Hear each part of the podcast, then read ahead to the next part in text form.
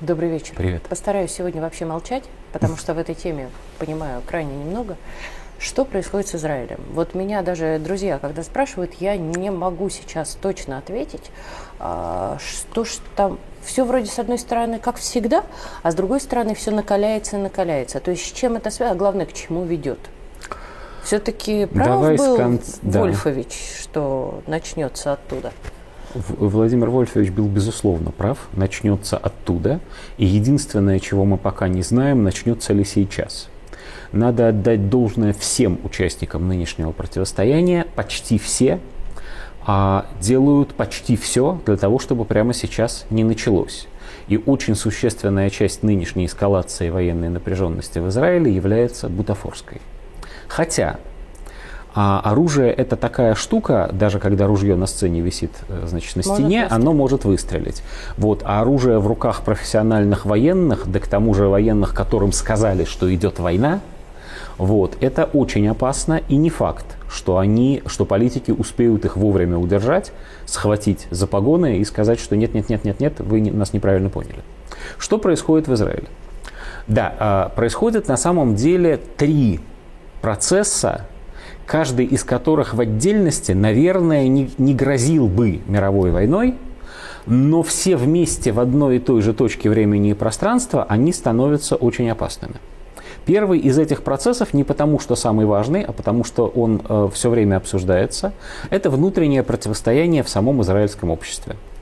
Противостояние, в котором левые клиентеллы Демократической партии Соединенных Штатов, нерелигиозные евреи, нетрадиционные в этом смысле, пытаются скинуть законно избранное большинством правительство под, во главе с Нетаньяху, который объединил как раз правых, традиционалистов, в том числе и ортодоксально-религиозных, но не только их. Это как раз мы с тобой обсуждали. Да, да, мы это уже обсуждали. Это такая же примерно цветная революция, как мы наблюдали много где. Что-то подобное буквально вот только что было в Грузии. Не всегда приводит к успеху, надо сказать, американских товарищей, но довольно часто. Нетаньяху, надо отдать ему должное, великолепно сопротивляется, даже объявил о создании национальной гвардии, чего в Израиле раньше не было. Национальной гвардии для подавления беспорядков. А президент Израиля, опять-таки надо отдать ему должное, сделал все для того, чтобы усадить стороны за стол переговоров, кое-чего добился, протесты не исчезли. Опасность по-прежнему существует и для действующего правительства, и для Израиля в целом, потому что если левые там придут к власти, вернее, дорвутся, так сказать, до власти в результате незаконного переворота, это будет грозить стране гражданской войной. Теперь о ситуации, которая вокруг этой а, намечающейся гражданской войны. У этой ситуации есть два ну, разреза, скажем так. Первый э, из них – это ситуация э, вокруг и на Храмовой горе в Иерусалиме. Храмовая гора с точки зрения евреев, верующих, это то самое место, где стоял, собственно, храм, о котором мы все знаем из Библии, а, и, который, и которого с римских времен нету в скобках, верующие евреи считают, вот об этом не очень знают представители других религий, что если храм будет построен вновь, вот тут-то и случится наконец конец света, случится Армагеддон. Есть люди, которые в это совершенно искренне и свято верят. Сейчас на Храмовой горе, однако, нету храма, естественно, а есть там э, комплекс Аль-Акса, мечеть Аль-Акса, священная с точки зрения мусульман. Израильское правительство, надо отдать ему должное – считает своим долгом в дни больших мусульманских праздников не пускать на храмовую гору евреев именно для того, чтобы не происходило столкновений с мусульманами – Палестинские мусульмане, в свою очередь, которые евреев ненавидят, вот и есть за ну, что, это, вот, взаимно. они с большим удовольствием именно в дни больших мусульманских праздников провоцируют евреев, причем не только вообще евреев, а в первую очередь военную полицию, на то, чтобы столкновения вокруг мечети Аль-Акса все-таки происходили.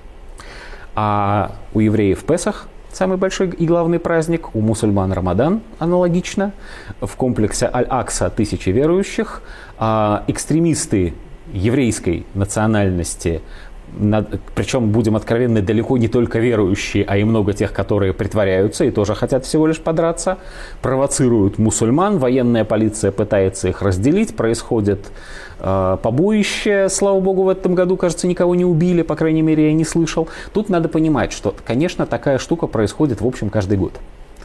это для Израиля ну, деталь пейзажа. Сама по себе эта эскалация, этот элемент эскалации ни к чему бы страшному не привел, но надо понимать, что волна террора палестинского против израильтян и волна формально ответных, а иногда и инициирующих действий Армия обороны Израиля против палестинцев поднималась уже давно. И с начала этого года несколько десятков палестинцев было уже убито. Конечно, израильтяне утверждают, что это террористы. Конечно, палестинцы утверждают, что некоторые из них действительно и мученики. Вот сейчас по беженцам, шахиды. когда да, да, да, да, да. Конечно, все Кон... террористы. Сплошь. Погоди, это ты про палестинских беженцев в Ливане. Это третья, это третья часть истории.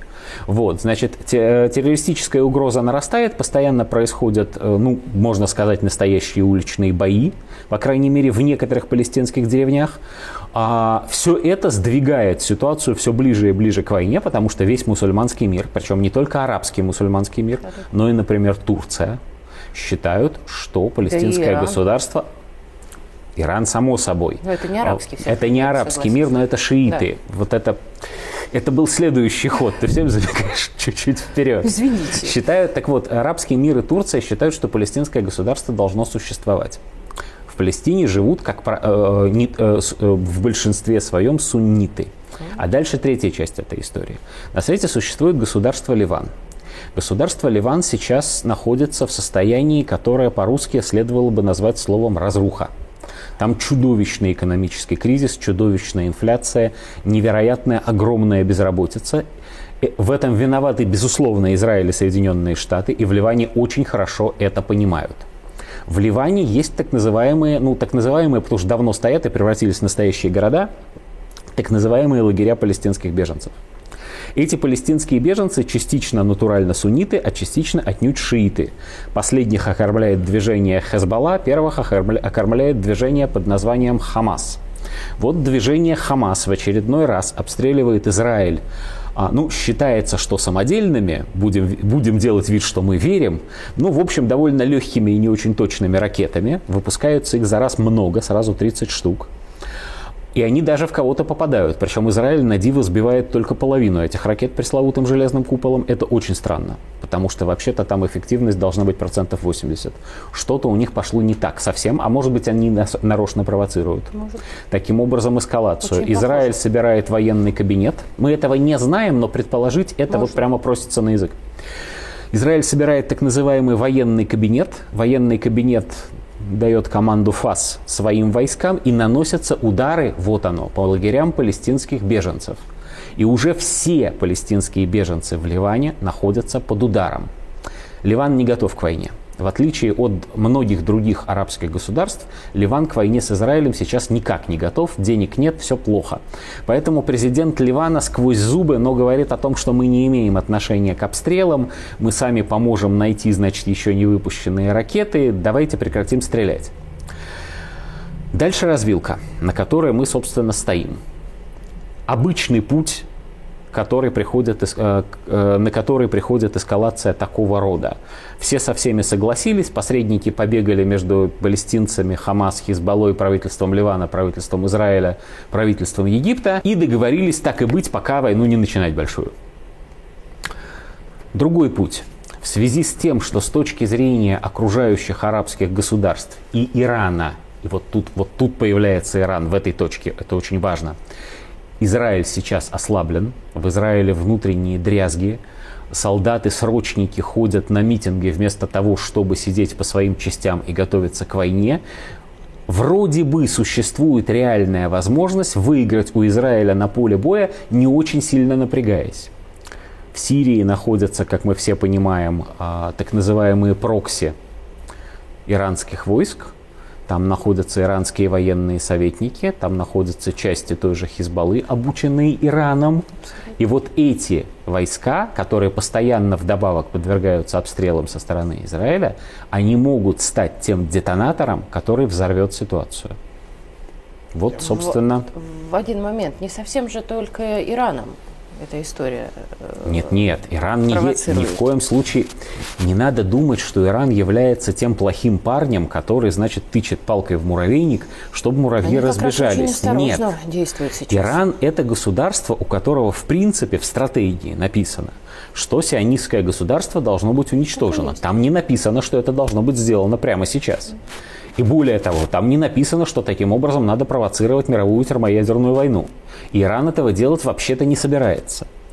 Но а, с точки зрения Ирана какова ситуация? Они в вместе с Россией наводили порядок в Сирии с огромным трудом, большими жертвами. Этот порядок навели, исламистов уничтожили, ну или, по крайней мере, загнали в подполье, американцев отодвинули, и тут бы начать, наконец, почивать на лаврах, спокойно торговать сирийской нефтью и вообще строить мирную жизнь. Вместо этого прилетают самолеты, которые делают вид, что они не из Израиля, но они же делают вид, это же все понимают, и наносят удары последовательно по позициям обученных ими иранцами войск.